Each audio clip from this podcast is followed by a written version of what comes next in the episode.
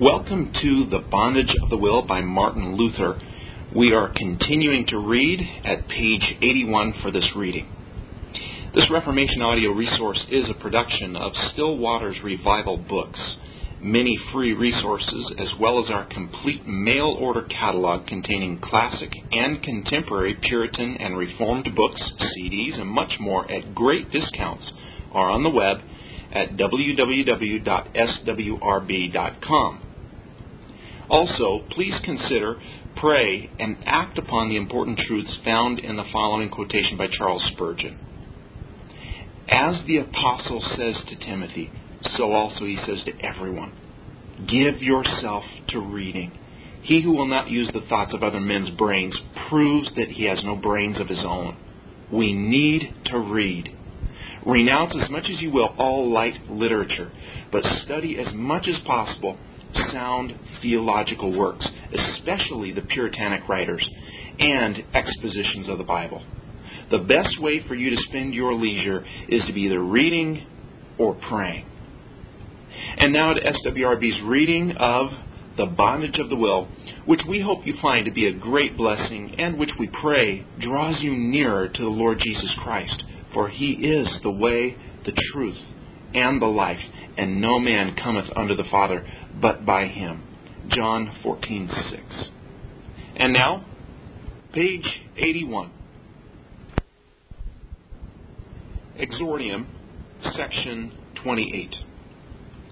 At your entrance, then, upon the disputation, you promise that you will go according to the canonical scriptures, and that because Luther is swayed by the authority of no other writer whatever. Very well, I receive your promise. But however, you do not make the promise on this account, because you judge that these same writers of, are of no service to your subject, but that you might not enter upon a field of labor in vain. For you do not, I know, quite approve of this audacity of mine, or by what other term soever you choose to designate this my mode of discussion. For you say, so great a number of the most learned men, approved by the consent of so many ages, has no little weight with you. Among whom were some of the most extensively acquainted with sacred writings, and also some of the most holy martyrs, many renowned for miracles, together with the more recent theologians and so many colleges, councils, bishops, and popes. So that, in a word, on your side of the balance are, you say, learning, genius, multitude, greatness, highness, fortitude, sanctity, miracles, and whatnot.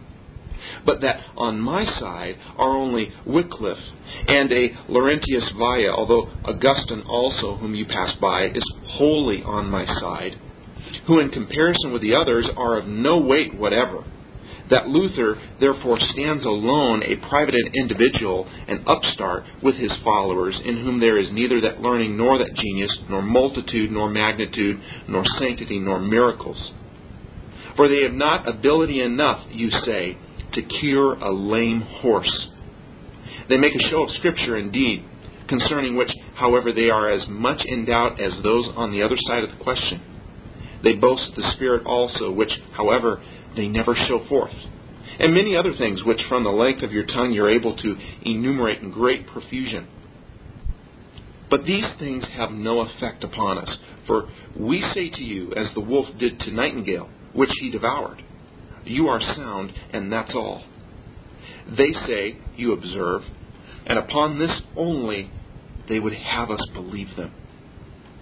I confess, my friend Erasmus, that you may well be swayed by all these these had such weight with me for upwards of ten years that I think no other mortal was ever so much under their sway. And I myself thought it incredible that this Troy of ours, which had for so long a time and through so many wars stood invincible, could ever be taken. And I call upon God for a record upon my soul that I should have continued so and have been under the same influence even unto this day had not an urging conscience and an evidence of things forced me into a different path.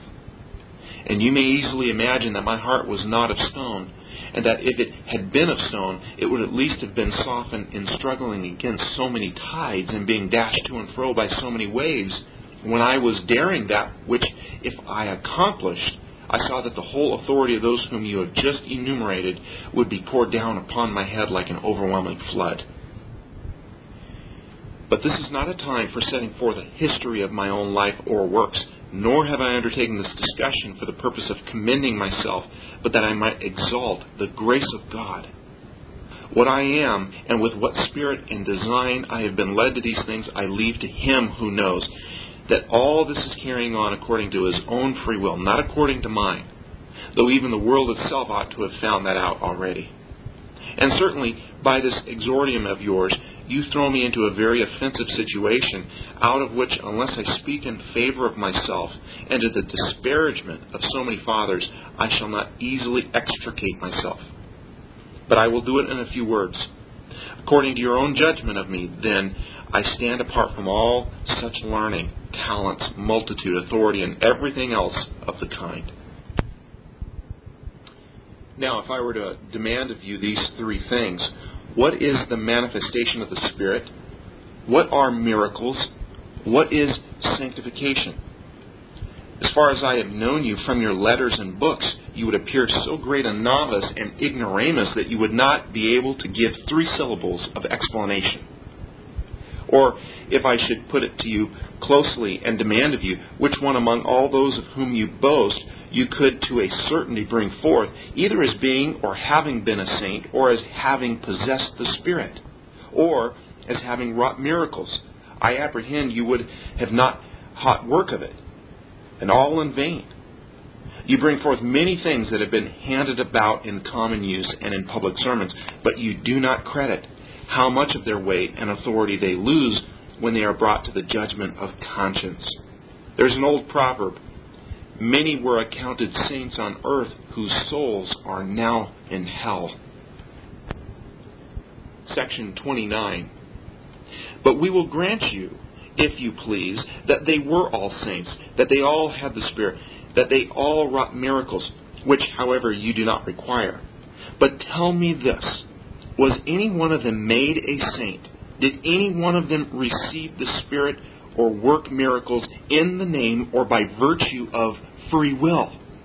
Or to confirm the doctrine of free will? Far be such a thought, you will say. But in the name and by virtue of Jesus Christ and for the confirmation of the doctrine of Christ, all these things were done. Why then do you bring forward the sanctity, the Spirit, and the miracles of these in confirmation of the doctrine of free will, for which they were not wrought and given. Their miracles, spirit, and sanctity therefore belong to us who preach Jesus Christ, and not to the ability and works of men. And now, what wonder if those who were thus holy, spiritual, and wonderful for miracles were sometimes under the influence of the flesh, and spoke and wrought according to the flesh? Since that happened not once only to the very apostles under Christ Himself. For you do not deny, but assert that free will does not belong to the Spirit or to Christ, but is human. So that the Spirit who is promised to glorify Christ cannot preach free will. If therefore the fathers have at any time preached free will, they have certainly spoken from the flesh, seeing they were men, not from the Spirit of God much less did they work miracles for its confirmation. Wherefore, your allegation concerning the sanctity, the Spirit, and the miracles of the fathers is nothing to the purpose, because free will is not proved thereby, but the doctrine of Jesus Christ against the doctrine of free will. But come, show forth still, you that are on the side of free will, and assert that a doctrine of this kind is true. That is, that it proceeds from the Spirit of God. Show forth still, I say, the Spirit, still work miracles, still evidence sanctity. Certainly you who make the assertion owe this to us, who deny these things. The Spirit, sanctity, and miracles ought not to be demanded of us who maintain the negative, but from you who assert in the affirmative. The negative proposes nothing, is nothing, and is bound to prove nothing, nor ought to be proved. It is the affirmative that ought to be proved. You assert the power of free will and the human cause, but no miracle was ever seen or heard of as proceeding from God in support of a doctrine of the human cause, only in support of the doctrines of the divine cause.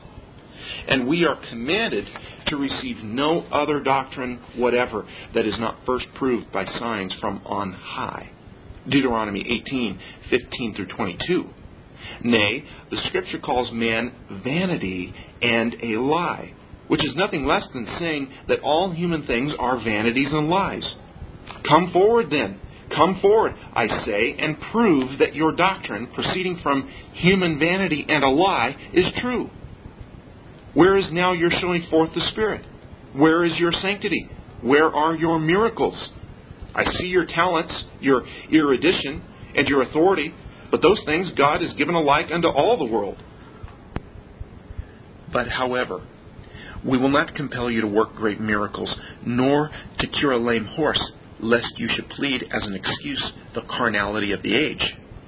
Although God is wont to confirm his doctrines by miracles without any respect to carnality of the age, nor is he at all moved either by the merits or demerits of a carnal age, but by pure mercy and grace, and a love of souls which are to be confirmed by solid truth unto their glory.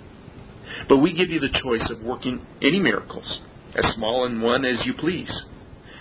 But come, I, in order to irritate your Baal into action, insult and challenge you to create even one frog in the name and by virtue of free will, of which the Gentile and impious magi in Egypt could create many. I will not put you to the task of creating lice, which neither could they produce, but I will descend a little lower yet. Take even one flea or louse, for you tempt and deride our God by your curing of the lame horse. And if, after you have combined all the powers and concentrated all the efforts both of your God and your advocates, you can, in the name and by virtue of free will, kill it, you shall be victors. Your cause shall be established. And we also will immediately come over and adore that God of yours, that wonderful killer of the louse. Not that I deny that you could even remove mountains. But it is one thing to say that a certain thing was done by free will, and another to prove it. And what I have said concerning miracles, I say also concerning sanctity. If you can, out of such a series of ages, men, and all things which you have mentioned, show forth one work, if it be but the lifting a straw from the earth, or one word, if it be but the syllable my, or one thought of free will, if it be but the faintest sigh, by which men applied themselves unto grace, or by which they have merited the Spirit, or by which they have obtained pardon, or by which they have prevailed with God, even in the smallest degree. I say nothing about being sanctified thereby. Again I say, you shall be victors, and we vanquished. And that, as I repeat, in the name and by virtue of free will. For what things soever are wrought in men by the power of divine creation are supported by Scripture testimonies in abundance. And certainly you ought to produce the same, unless you would appear such ridiculous teachers as to spread abroad throughout the world with so much arrogance and authority doctrines concerning that of which you cannot produce one proof. For such doctrines will be called mere dreams, which are followed by nothing than which nothing can be more disgraceful to men of so many ages, so great, so learned, so holy, and so miraculous. And if this be the case, we shall rank even the Stoics before you. For although they took upon them to describe such a wise man as they never saw, yet they did attempt to set forth some part of the character. But you cannot set forth anything whatever, not even the shadow of your doctrine. The same also I observe concerning the Spirit. If you can produce one out of all the asserters of free will who ever had a strength of mind and affection, even in the smallest degree, so as in the name and by virtue of free will to be able to disregard one farthing, or to be willing to be without one farthing, or to bear one word or sign of injury. I do not speak of the stoical contempt of riches, life, and fame. Again, the palm of victory shall be yours, and we, as the vanquished, will willingly pass under the spear. And these proofs you, who with such trumpeting mouths sound forth the power of free will, are bound to produce before us. Or else, again, you will appear to be striving to give establishment to a nothing, or to be acting like him who sat to see a play in an empty theater. Section 30. But I will easily prove to you the contrary of all of this. That such holy men as you boast of, whenever they approach God, either to pray, to do, approach Him, utterly forgetful of their own free will and despairing of themselves, crying unto Him for pure grace only, feeling that at the same time that they deserve everything that is the contrary. In this state was Augustine often, and in the same state was Bernard when at the point of death he said, I have lost my time because I have lived wrong. I do not see here that there was any power spoken of which could apply itself unto grace, but that all power was condemned as being only averse, although those same saints at the time when they disputed concerning free will spoke otherwise. And the same I see has happened unto all, that when they are engaged in words and disputations, they are one thing, but another when they come to experience and practice. In the former, they speak differently from what they felt before. In the latter, they feel differently from what they spoke before. But men, good as well as bad, are to be judged of more from what they feel than from what they say. But we'll indulge you still further. We will not require miracles, the Spirit, and sanctity. We return to the doctrine itself. We only require this of you that you would at least explain to us what work, what word, what thought that power of free will can move, attempt, or perform in order to apply itself unto grace. For it is not enough to say, there is, there is, there is a certain power of free will. For what is more easily said than this? Nor does such a way of proceeding become men the most learned and the most holy who have been approved by so many ages, but must be called baby-like, as we say in a German proverb. It must be defined what that power is, what it can do, and what it is passive and what takes place. To give you an example, for I shall press you most homely, this is what is required. Whether that power must pray, or fast, or labor, or chastise the body, or give alms, or what other work of this kind it must do or attempt. For if it be a power, it must do some kind of work. But here you are more dumb than the Seriphian frogs and fishes. And how should you give the definition when, according to your own testimony, you are at an uncertainty about the power itself, at difference among each other, and inconsistent with yourselves? And what must become of the definition when the thing to be defined has no consistency in itself? But be it so, that since the time of Plato you are at length agreed among yourselves concerning the power itself, and that its works may be defined to be praying or fasting or something of the same kind, which perhaps still lies undiscovered in the ideas of Plato. Who shall certify us that such is truth, that it pleases God, and that we are doing right in safety?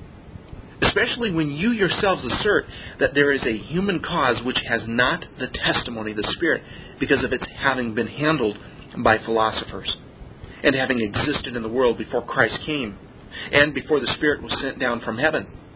It is most certain then that this doctrine was not sent down from heaven with the Spirit, but sprung from the earth long before. And therefore, there is need of weighty testimony whereby it may be confirmed to be true and sure.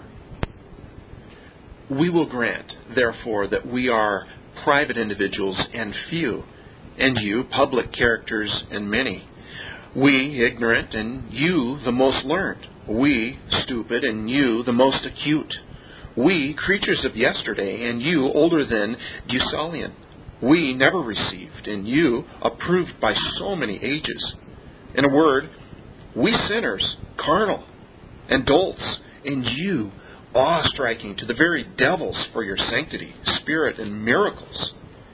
Yet, allow us the right at least of Turks and Jews to ask of you that reason for your doctrine, which your favorite Peter has commanded you to give. We ask it of you in the most modest way. That is, we do not require it to be proved by sanctity, by the Spirit, and by miracles. which, however, we could do in our own right, seeing that you yourselves require that of others. Nay, we even indulge you so far as not to require you to produce any example of a work, a word, or a thought in confirmation of your doctrine, but only to explain to us the doctrine itself, and merely to tell us plainly what you would have to be understood by it, and what the form of it is. If you will not, or cannot do this, then let us at least attempt to set forth an example of it ourselves. For you are as bad as the Pope himself and his followers who say, You are to do as we say, but not to do as we do. In the same manner, you say that that power requires a work to be done, and so we shall be set on to work, while you remain at your ease. But will you not grant us this, that the more you are in numbers, the longer you are in standing, the greater you are, the farther you are, on all accounts superior to us, the more disgraceful it is to you that we, who in every respect are as nothing in your eyes, should desire to learn and practice your doctrine, and that you should not be able to prove it either by any miracle, or by the killing of a louse, or by any the least motion of the Spirit, or by any the least work of sanctity, nor even to bring forth any example of it, either in work or word? And further, a thing unheard of before, that you should not be able to tell us plainly of what form the doctrine is and how it is to be understood? Oh, excellent teachers of free will! What are you now but sound only? Who now, Erasmus, are they who boast of the Spirit but show it not forth? Who say only and then wish men to believe them? Are not your friends they who are thus extolled to the skies and who can say nothing and yet boast of and exact such great things? We entreat, therefore, you and yours, my friend Erasmus, that you will allow us to stand aloof and tremble with fear, alarmed at the peril of our conscience, or at least to waive our assenting to a doctrine which, as you yourself see, even though you should succeed to the utmost and all your arguments should be proved and established, is nothing but an empty term and a sounding of these syllables. There is a power of free will. There is a power of free will. Moreover, it still remains an uncertainty among your own friends themselves whether it be a term even or not, for they differ from each other and are inconsistent with themselves. It is most iniquitous, therefore, nay, the greatest of miseries, that our consciences, which Christ has redeemed by his blood, should be tormented by the ghost of one term, and that a term which has no certainty in it. And yet, if we should not suffer ourselves to be thus tormented, we should be held as guilty of unheard of pride, for disregarding so many fathers of so many ages who have asserted free will. Whereas the truth is, as you see from what has been said, they never defined anything whatever concerning free will. But the doctrine of free will is erected under the covering and upon the basis of their name, of which Nevertheless, they can show no form, and for which they can fix no term, and thus they delude the world with a term that is a lie. Section 31. And here, Erasmus, I call to your remembrance your own advice. You just now advised that questions of this kind be omitted, and that Christ crucified be rather taught, and those things which suffice unto Christian piety. But this we are now seeking after and doing. What are we contending for but that the simplicity and purity of the Christian doctrine should prevail, and that those things should be left and disregarded which have been invented and introduced with it by men? But you who give this advice do not act according to it yourself. Nay, you act contrary to it. You write diatribes. You exalt the decrees of the popes. You honor the authority of men and you try all means to draw us aside into these strange things and contrary to the Holy Scriptures. But you consider not the things that are necessary, how that by so doing we should corrupt the simplicity and sincerity of the Scriptures, and confound them with the added inventions of men. from which we plainly discover that you did not give us that advice from your heart, and that you write nothing seriously, but take it for granted that you can, by the empty bowls of your words, turn the world as you please. Whereas you turn them nowhere. For you say nothing whatever but mere contradictions in all things and everywhere. So that he would be most correct who should call you the very Proteus himself or Vertumnus, or should say with Christ, Physician, heal thyself. The teacher, whose own faults his ignorance prove, has need to hide his head. Until therefore you shall have proved your affirmative, we stand fast in our negative. And in the judgment, even of all that company of saints of whom you boast, or rather of the whole world, we dare to say, and we glory in saying, that it is our duty not to admit that which is nothing, and which cannot to a certainty be proved what it is. And you must all be possessed of incredible presumption or of madness to demand that to be admitted by us for no other reason than because you, as being many, great, and of long standing, choose to assert that which you yourselves acknowledge to be nothing as though it were a conduct becoming Christian teachers to mock the miserable people in things pertaining to godliness with that which is nothing, as if it were a matter that essentially concerned their salvation. Where is that former acumen of the Grecian talent, which heretofore at least covered lies under some elegant semblance of truth? It now lies in open and naked words where is that former dexterously labored latinity? It now thus deceives and is deceived by one most empty term. But thus it happens to the senseless or the malicious readers of books. All those things which were the infirmities of the fathers or of the saints, they make to be of the highest authority. The fault, therefore, is not in the authors, but in the readers. It is as though one relying on the holiness and the authority of St. Peter should contend that all that St. Peter ever said was true, and should even attempt to persuade us that it was truth when Matthew 16:22 from the infirmity of the flesh he advised Christ not to suffer, or that where he commanded Christ to depart from him out of the ship, Luke 5:8, and many other of those things for which he was rebuked of Christ. Men of this sort are like unto them who, for the sake of ridicule, idly say that all things that are in the gospel are not true. And they catch hold of that, John 8:48, where the Jews say unto Christ, Do we not say well that thou art a Samaritan and hast a devil? Or that he is guilty of death? Or that we found this fellow perverting our nation and forbidding to give tribute to Caesar? These do the same thing as those asserters of free will, but for a different end, and not willfully, but from blindness and ignorance. For they so catch at that which the fathers, falling by the infirmity of the flesh, have said in favor of free will, that they even oppose it to that which the same fathers have elsewhere in the power of the Spirit said against free will. Nay, they so urge and force it that the better is made to give way to the worse. Hence it comes to pass that they give authority to the worse expressions because they fall in with their fleshly mind and take it from the better because they make against their fleshly minds. But why do we not rather select the better? For there are many such in the fathers.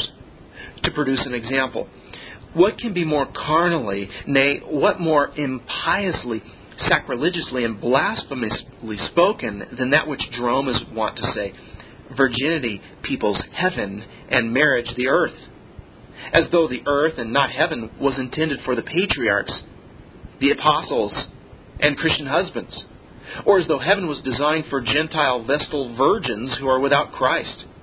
And yet, these things and others of the same kind the sophists collect out of the fathers that they may procure unto them authority carrying all things more by numbers than by judgment. As that disgusting carpenter of Constance did, who lately made that jewel of his the stable of Augeas, a present to the public, that there might be a something to cause nausea and vomit in the pious and the learned. Section 32. And now, while I am making these observations, I will reply to that remark of yours where you say that it is not to be believed that God would overlook an error in His church for so many ages and not reveal to anyone of His saints that which we contend for as being the grand essential of the Christian doctrine. In the first place, we do not say that this error was overlooked of God in His church or in any one of His saints. For the church is ruled by the Spirit of God, and the saints are led by the Spirit of God. Romans 8:14. And Christ is with His church even unto the end of the world. Matthew 28:20. And the church is the pillar and ground of the truth. 1 Timothy 3:15. These things I say we know, for the creed which we all hold runs thus: I believe in the Holy Catholic Church, so that it is impossible that she can err even in the least article. And even if we should grant that some of the elect are held in error through the whole of their life, yet they must, of necessity, return into the way of truth before their death. For Christ says, John 10:28, "No one shall pluck them out of my hand." But this is the labor. This is the point. Whether it can be proved to a certainty that those whom you call the church were the church, or rather whether, having been in error throughout their whole life, they were at last brought back before death. For this will not easily be proved if God suffered all those most learned men whom you adduce to remain in error through so long a series of ages. Therefore, God suffered his church to be in error. But look at the people of Israel, where during so many kings and so long a time, not one king is mentioned who never was in error. And under Elijah the prophet, all the people and everything that was public among them had so gone away into idolatry that he thought that he himself was the only one left. Whereas, while the kings, the princes, the prophets, and whatever could be called the people or the church of God was going to destruction, God was reserving to himself 7,000. Romans 11:4. But who could see these or know them to be the people of God? And who even now dares to deny that God, under all these great men, for you make mention of none but men in some high office or some great name, was reserving to himself a church among the commonalty and suffering all those to perish after the example of the kingdom of Israel. For it is peculiar to God to restrain the elect of Israel and to slay their fat ones, but to preserve the refuse and remnant of Israel. Psalm 78:31, Isaiah 1:9, chapter 10, 20 through 22, as well as chapter 11, 11 through 16. What happened under Christ himself when all the apostles were offended at him, and when he was denied and condemned by all the people, and there were only a Joseph, a Nicodemus, and a thief upon the cross preserved? Were they then said to be the people of God? There was indeed a people of God remaining, but it was not called the people of God. And that which was so called was not the people of God. And who knows who are the people of God when throughout the whole world from its origin, the state of the church was always such that those who were called the people and saints of God, who are not so, while others among them who were as a refuse and were not called the people and saints of God, were the people and saints of God, as is manifest in the histories of Cain and Abel, of Ishmael and Isaac, of Esau and Jacob.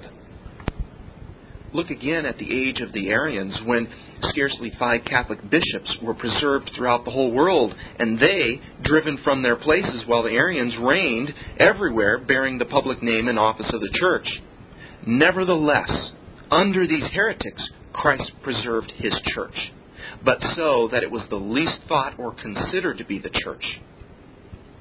Again, show me under the kingdom of the Pope one bishop discharging his office show me one council in which their transactions were concerning the things pertaining to godliness, and not rather concerning gowns, dignities, revenues, and other baubles which they could not say, without being mad, pertain to the Holy Spirit. Nevertheless, they are called the church, when all, at least who live as they do, must be reprobates and anything but the church. And yet, even under them Christ preserved his church, though it was not called the church. How many saints must you imagine those of the Inquisition have, for some ages, burnt and killed, as John Huss and others, in whose time, no doubt, there lived many holy men of the same spirit? Why do you not rather wonder at this, Erasmus, that there ever were, from the beginning of the world, more distinguished talents, greater erudition, more ardent pursuit among the world in general than among Christians or the people of God? As Christ himself declares, the children of this world are wiser than the children of light. Luke 16:8. What Christian can be compared, to say nothing of the Greeks, with Cicero alone for talents, for erudition, or for indefatigability? What shall we say, then, was the preventative cause that no one of them was able to attain unto grace, who certainly exerted free will with its utmost powers? Who dares say that there was no one among them who contended for truth with all his efforts? And yet we must affirm that no one of them all attained unto it. Will you here too say it is not to be believed that God would utterly leave so many great men throughout such a series of ages and permit them to labor in vain? Certainly, if free will were anything or could do anything, it must have appeared and wrought something in those men, at least in some one instance. But it availed nothing. Nay, it always wrought in the contrary direction. Hence, by this argument only, it may be sufficiently proved that free will is nothing at all, since no proof of it can be produced even from the beginning of the world to the end section 33. But to return, what wonder if God should leave all the elders of the church to go their own ways, who thus permitted all the nations to go their own ways, as Paul said in Acts 14:16 and Acts 17:30. But my friend Erasmus, the church of God indeed is not so common a thing as this term church of God. Nor are the saints of God indeed everywhere to be found like the term saints of God. They are pearls and precious jewels which the Spirit does not cast before swine, but which, as the Scripture expresses it, He keeps hidden, that the wicked see not the glory of God. Otherwise, if they were openly known of all, how could it come to pass that they should be thus vexed and afflicted in the world? As Paul saith in 1 Corinthians 2 8, had they known him, they would not have crucified the Lord of glory.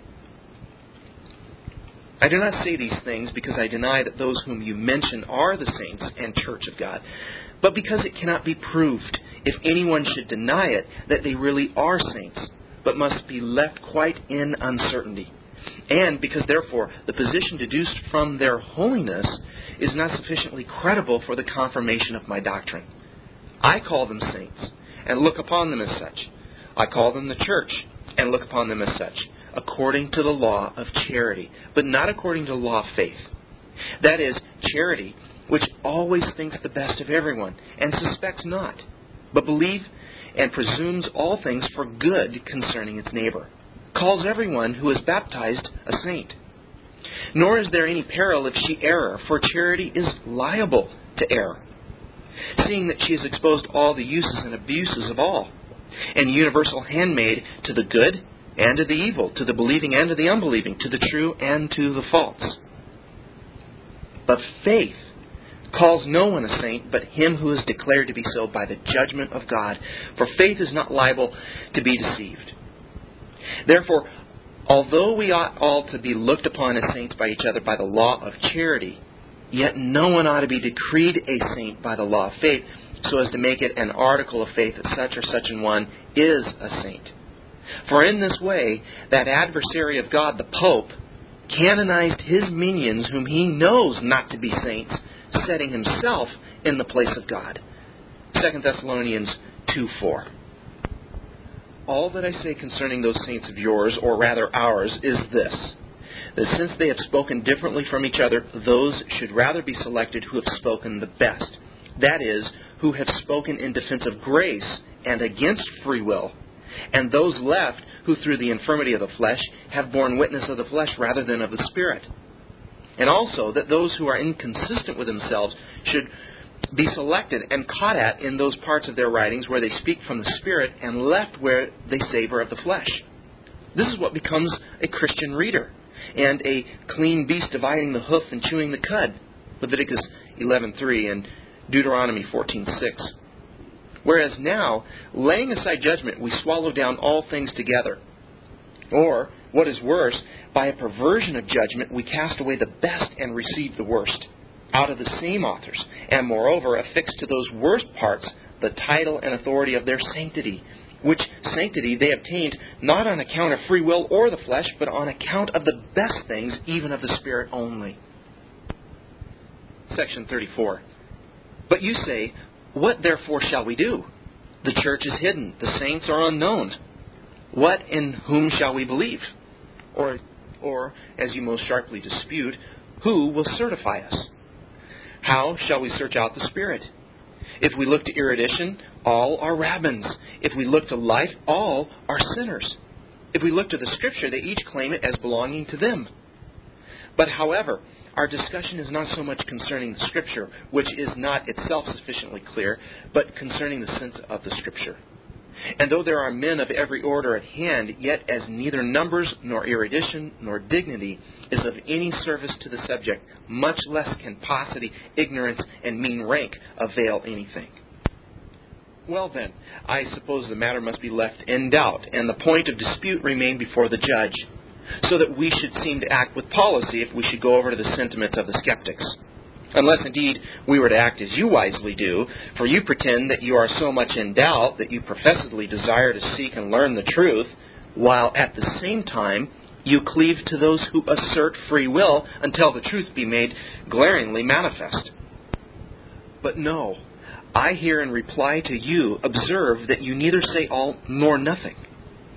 For we shall not search out the Spirit by the arguments of erudition, of life, of talent, of multitude, of dignity, of ignorance, of inexperience, of paucity, or of meanness of rank. And yet, I do not approve of those whose whole resource is in a boasting of the Spirit. For I had the last year and have still a sharp warfare with those fanatics who subject the Scriptures to the interpretation of their own boasted spirit. On the same account also, I have hitherto determinately set myself against the Pope, in whose kingdom nothing is more common or more generally received than this saying that the Scriptures are obscure and ambiguous, and that the Spirit, as the interpreter, should be sought from the apostolical see of Rome, than which nothing could be said that was more destructive. For by means of this saying, a set of impious men have exalted themselves above the Scriptures themselves, and by the same have done whatever pleased them, till at length the Scriptures are absolutely trodden underfoot, and we compelled to believe and teach nothing but the dreams of men that are mad. In a word, that saying is no human invention, but a poison poured forth into the world by a wonderful malice of the devil himself, the prince of all demons. This Reformation audio resource is a production of Still Waters Revival Books. Many free resources, as well as our complete mail order catalog containing classic and contemporary Puritan and Reformed books, CDs, and much more at great discounts are on the web at www.swrb.com. We can also be reached by email at swrb at swrb.com or by phone at 780 450 3730 or by fax at 780 468 1096 or by mail at 4710 37A Avenue, Edmonton, Alberta, Canada, T6L 3T5. If you do not have a web connection, please request a free printed catalog.